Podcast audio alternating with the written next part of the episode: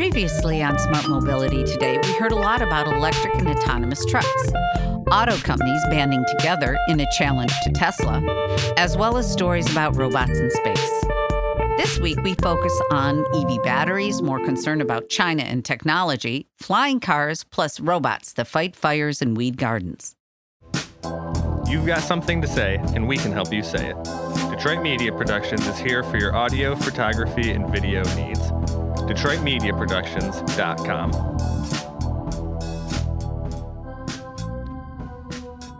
Hi, this is Cindy Polakowski. Following a fire caused by a battery shipped to its Virginia assembly plant, Volvo is recalling nearly all battery powered electric trucks in the U.S., manufactured in the last four years. This involves a range of Volvo brands, plus Mack trucks built between 2019 and 2023. The Swedish truck maker will replace the batteries following a fire which was contained inside the battery. The truck battery issues are specific to one supplier and one plant and involve power distribution in the batteries that leads to debris inside the pack, causing a short circuit and increasing the risk of fire. Big SUV brands like Cadillac, Escalade IQ, and Rivian R1S and the Kia EV9 are soon to be offered as EVs. These larger products, not known for their fuel efficiency or low cost, are three row vehicles that have historically been pretty heavy and bulky. The new all electric propulsion systems allow manufacturers to remove components traditionally used in internal combustion engine powertrains, such as transmission tunnels and emissions piping. Removing these gives the vehicle a flatter interior and gives manufacturers the room to create seating for three adults in all three rows as well as the option to fold seats flat for use for hauling or for use as an overland or camp vehicle. The vehicle will be produced at GM's Hamtramck, Michigan plant. The IQ is directed at a limited audience with an MSR starting at about 130,000. GM hopes for a win, succeeding in style, craftsmanship, design with competitive or advanced tech over other EVs.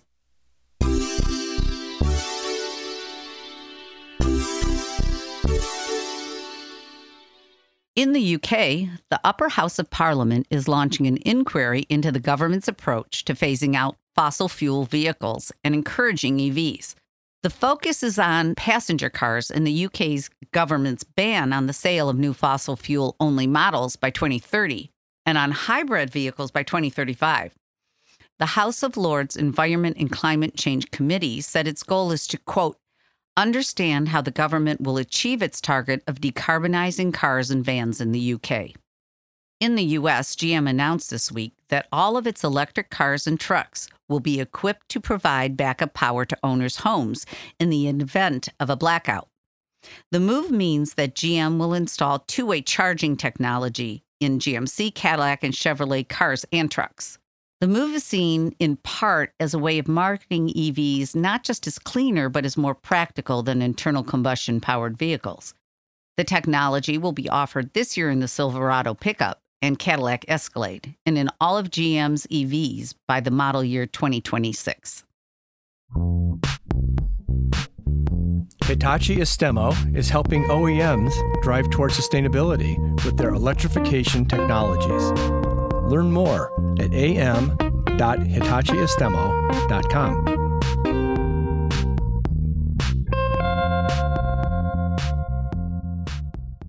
President Joe Biden signed an executive order this week limiting some investments in China. The order is focused on leading edge technologies, and the steps are being taken due to national security concerns.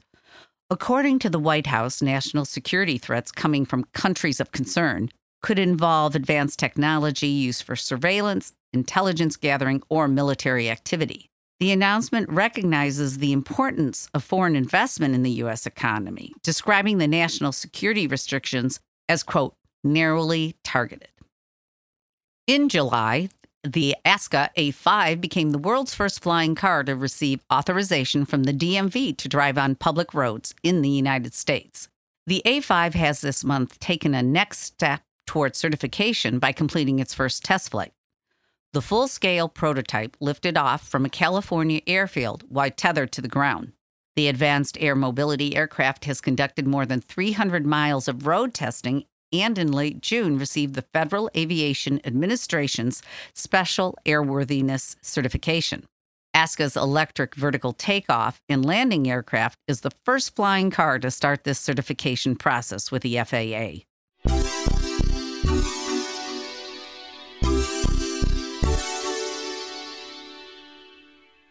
At the recent Paris Air Show, Beyond Aero showed off its new hydrogen fuel cell powered aircraft. This was one of many advances made recently by companies working on hydrogen in the aviation sector. Beyond Aero co founder Hugo Tarle told Ars Technica even though this 85 kilowatt subscale demonstrator serves only ultralight aviation, the successful test of the powertrain is a crucial step in our technical development path for designing and building a business aircraft. That business aircraft is expected to have a range of 800 nautical miles and will be powered by multiple fuel cells powering electric motors. We will be right back. All right. All right, I'm ready. All right, I'm ready. We will be right back. I can give it a go. Presenting. I did. Okay, Yeah, so but do I- That's why it makes no sense. Okay.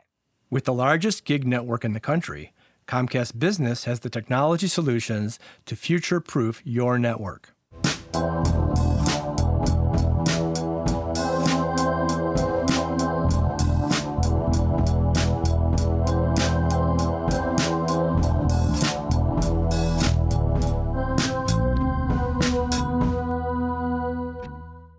In South Korea, a consortium is developing a four legged robot that could help save people from fires and extinguish flames. Rainbow Robotics announced a six year, $13 million development plan involving the country's state backed agencies and universities and the German Aerospace Center. Two types of robots are planned one that will extinguish flames, and another that will find people who are in danger. That second robot will be equipped with remote controlled cameras and will focus on finding people so that the human firefighters can then rescue them. An autonomous version of the people finding robot is also in the works. Meanwhile, in the UK, an agri-tech startup called the Small Robot Company has launched an autonomous mobile robot that can weed agricultural fields without using chemicals. The robot is paired with zapper robots that kill weeds using electricity. The monitoring robot uses machine vision and AI to identify weed patches and communicate their location to the zappers. The first in the world autonomous mobile robot, used to destroy weeds individually, is an alternative to the blanket spraying of herbicides. The two member robot team, individually named Tom and Dick, await another robot's arrival, Harry, being developed for planting operations.